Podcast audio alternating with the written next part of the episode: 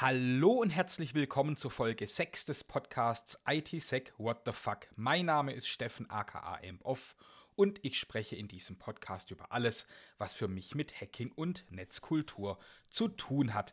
Da diese 6. Folge praktisch nicht verspätet ist, kann ich mir den gesamten Entschuldigungsreigen, den ich ja üblicherweise an dieser Stelle abfeuere, sparen und wir können direkt in das erste Thema einsteigen.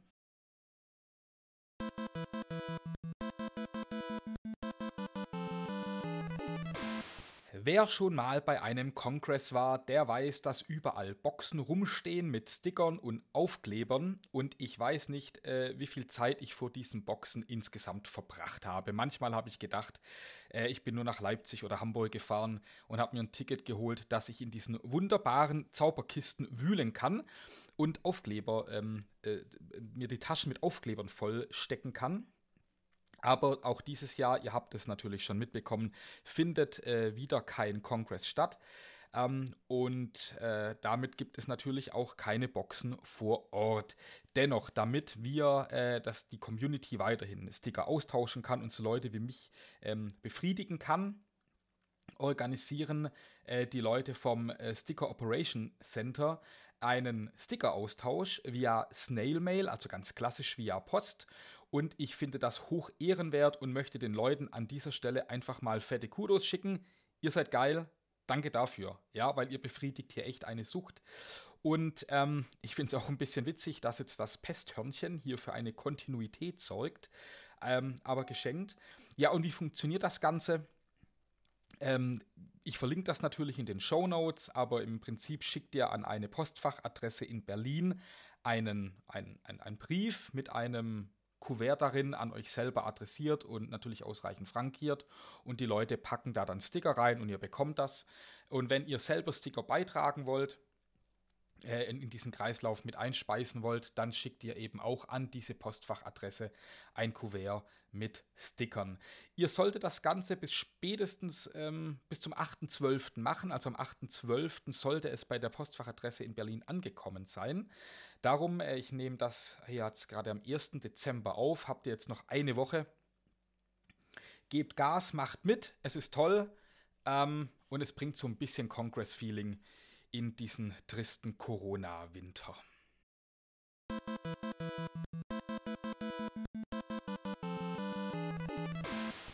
Und das zweite Thema, das wird jetzt etwas länglich und ich finde es aber unglaublich spannend und vielleicht könnte das eine Kategorie für den Podcast an sich werden oder zumindest etwas Wiederkehrendes. Und zwar möchte ich über alte Hacks sprechen. Und heute möchte ich gleich mit dem manche Leute sagen, mit dem ersten Hack überhaupt beginnen, 1903.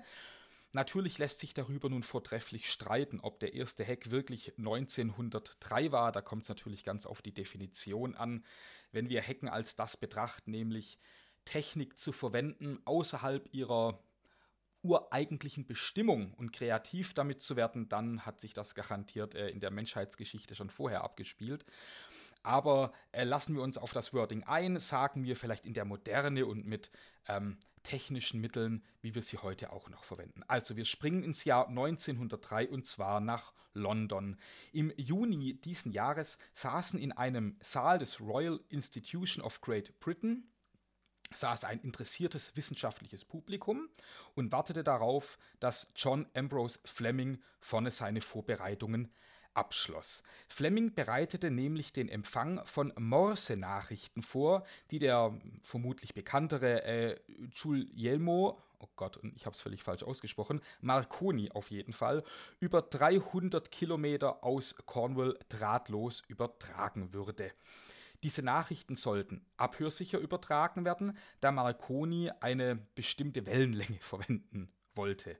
Heute betrachtet ist das natürlich eher Unsinn, aber damals war das eine mögliche Vermutung, dass wenn man eine bestimmte Wellenlänge verwendet, da jetzt nicht irgendjemand mitlesen kann.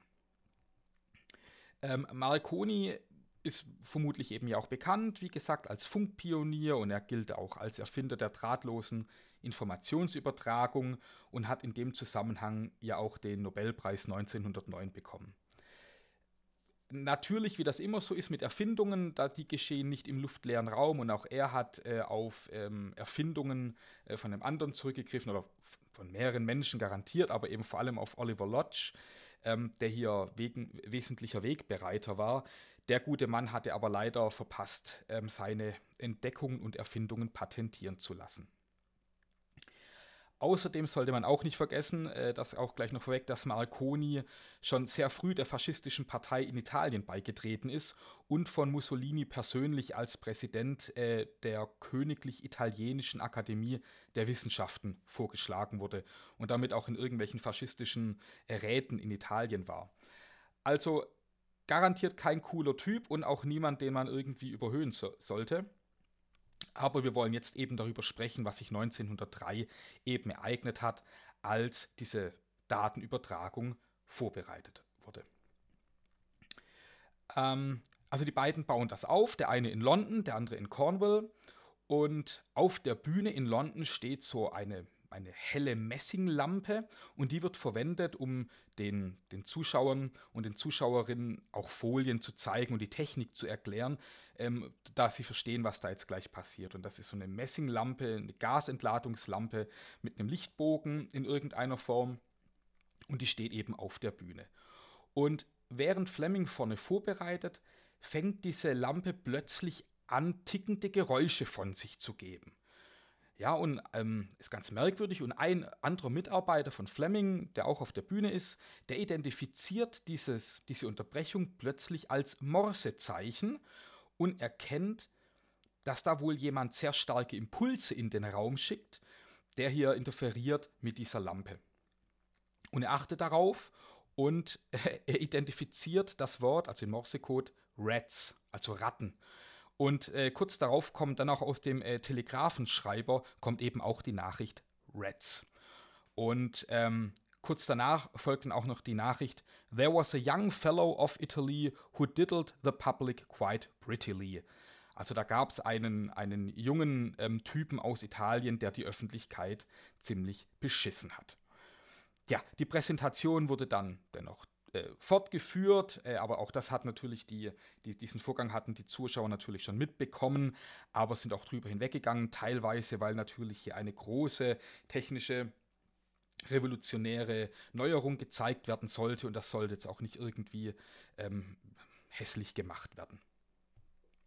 Marconi äußerte sich dann zu diesem Vorfall zunächst auch nicht, aber Fleming.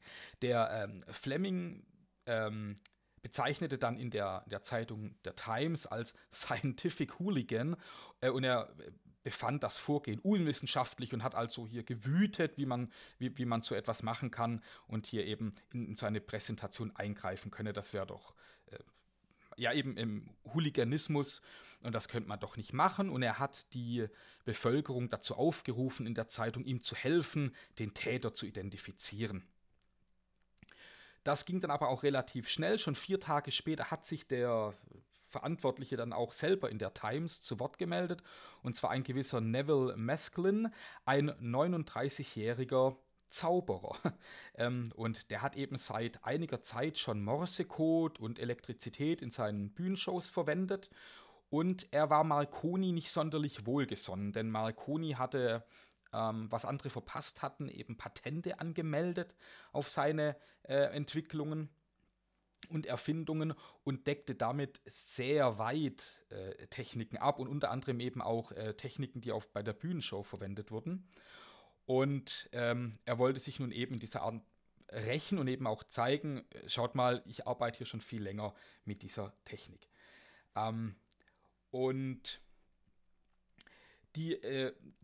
Nachdem er dann hier das unterbrochen hatte, ging das noch ein bisschen weiter in der Öffentlichkeit. Da gab es dann Streitereien, aber es war jetzt nicht wirklich strafbar, hier diese Präsentation zu stören.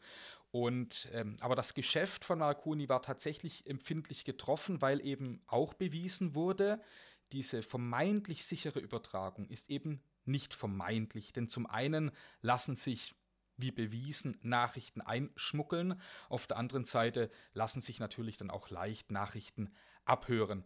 Auch das bewies Maskelyne dann ein bisschen später weiter, weil Marconi dann seine Drahtlosübertragung dann umsetzen wollte zur Kommunikation mit Schiffen. Und da ist das ja durchaus sinnvoll, das Ganze drahtlos zu machen. Und da baute er dann einen 20, 30 Meter hohen Mast an der Küste von Cornwall und fing eben Botschaften ab. Also er hat ihm hier wirklich schön in die Suppe gespuckt. Und das gilt so als erster Hack. Und ich finde das sehr charmant und würdig für diesen Podcast.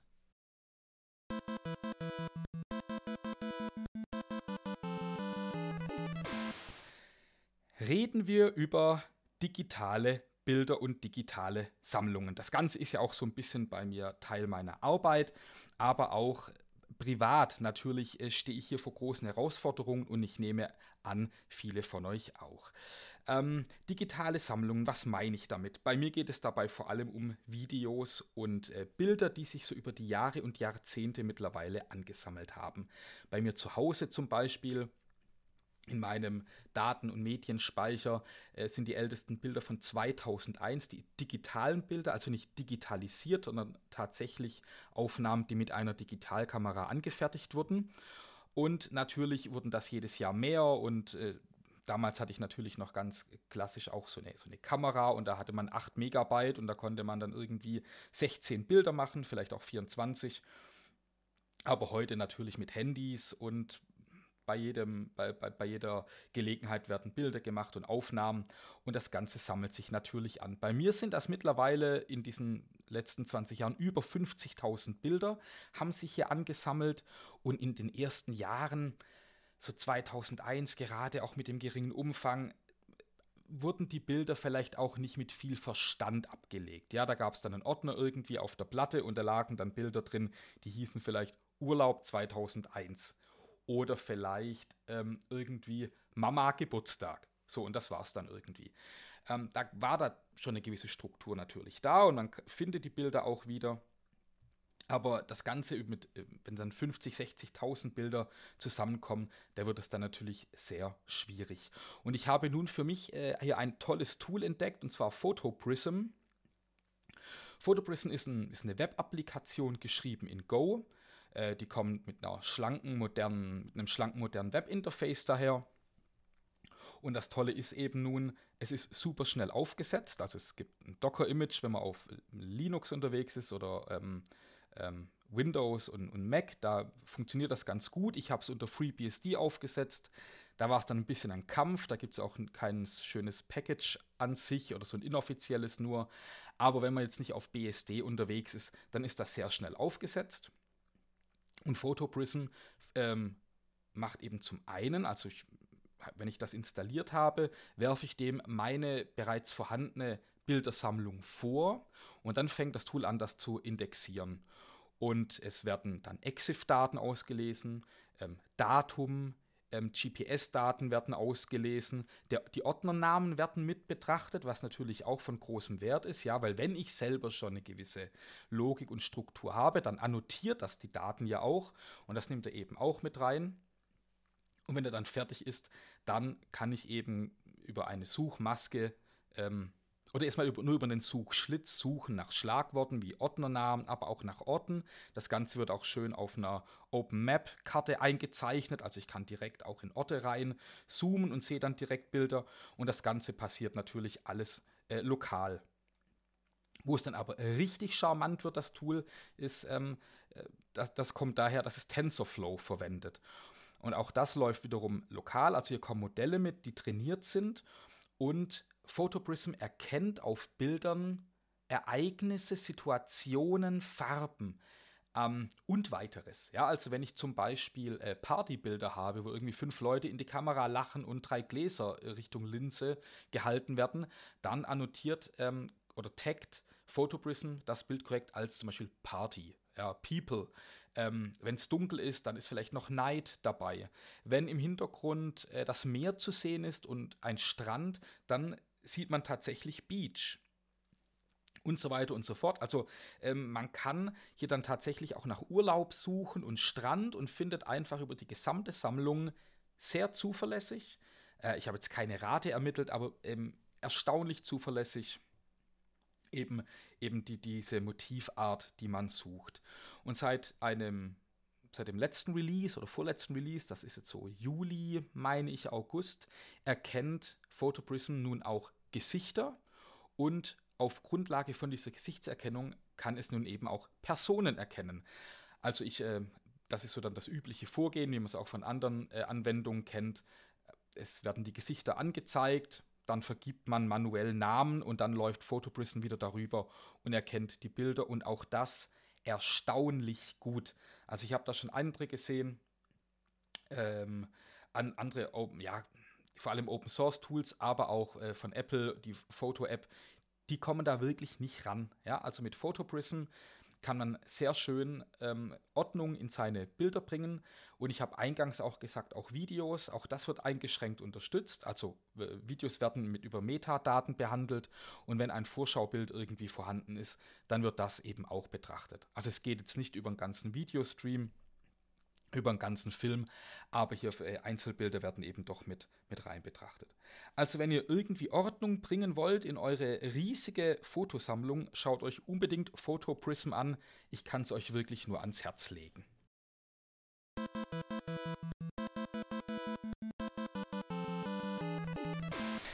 Ja, ihr wisst ja nun mittlerweile wahrscheinlich alle, was NFTs sind. Falls nicht, ihr bezahlt für digitale Objekte Geld, damit dann in irgendeiner Blockchain steht, mir geht es kaum über die Lippen, das Wort, dass das digitale Objekt euch gehört. Auch wenn das schon seit Jahren im Netz zirkuliert, auf allen Imageboards zwischen Fortune und bei Twitter und was weiß ich wo schon unterwegs war und dass es schon in zig Browser-Caches liegt und auf tausenden Rechnern mit Rechtsklick heruntergeladen wurde, in der Blockchain steht, es gehört euch. So, und dann bekommt man dafür noch eine kleine Datei, in der ein Link zu dem digitalen Objekt ist und ein paar Metadaten drinstehen. Ja, so absurd wie lächerlich. Ich habe mich hier, glaube ich, auch schon mal dazu geäußert und ihr findet dazu reichlich andere Informationen noch im Netz. Nun gibt es aber NFT Bay. Und das ist genau nach dem, was es sich anhört, sowas wie Pirate Bay. Also es gibt dort viele oder vielleicht auch alle NFTs, die sich irgendwo auf Blockchains finden. Und irgendjemand hat die da runtergezogen.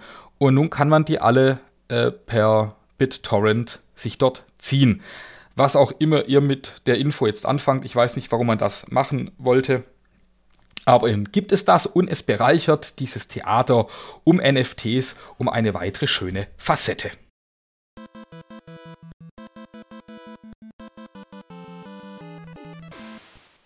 Und auch heute gehe ich ja so ein bisschen recht schnell hier durch die ganze Sendung, aber dennoch möchte ich noch am Ende wieder Musik laufen lassen.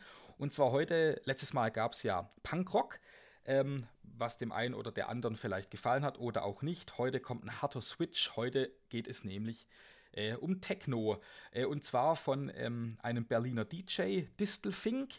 Und das ist Bring It Back vom Boom Boat Rave. Ich spiele das jetzt gleich mal an. Das ganze Set geht an sich natürlich 1,5 Stunden und ich finde es super, gerade wenn man sich in Code vertieft oder in irgendwelche Netzwerk-Safaris. Dann habe ich ganz gern mal sowas auf den Ohren und versinkt da tief darin. Also, wenn euch Techno gefällt, bleibt dran, klickt auf den Soundcloud-Link und wenn nicht, schaltet jetzt ab. Bleibt mir gewogen. Bis bald.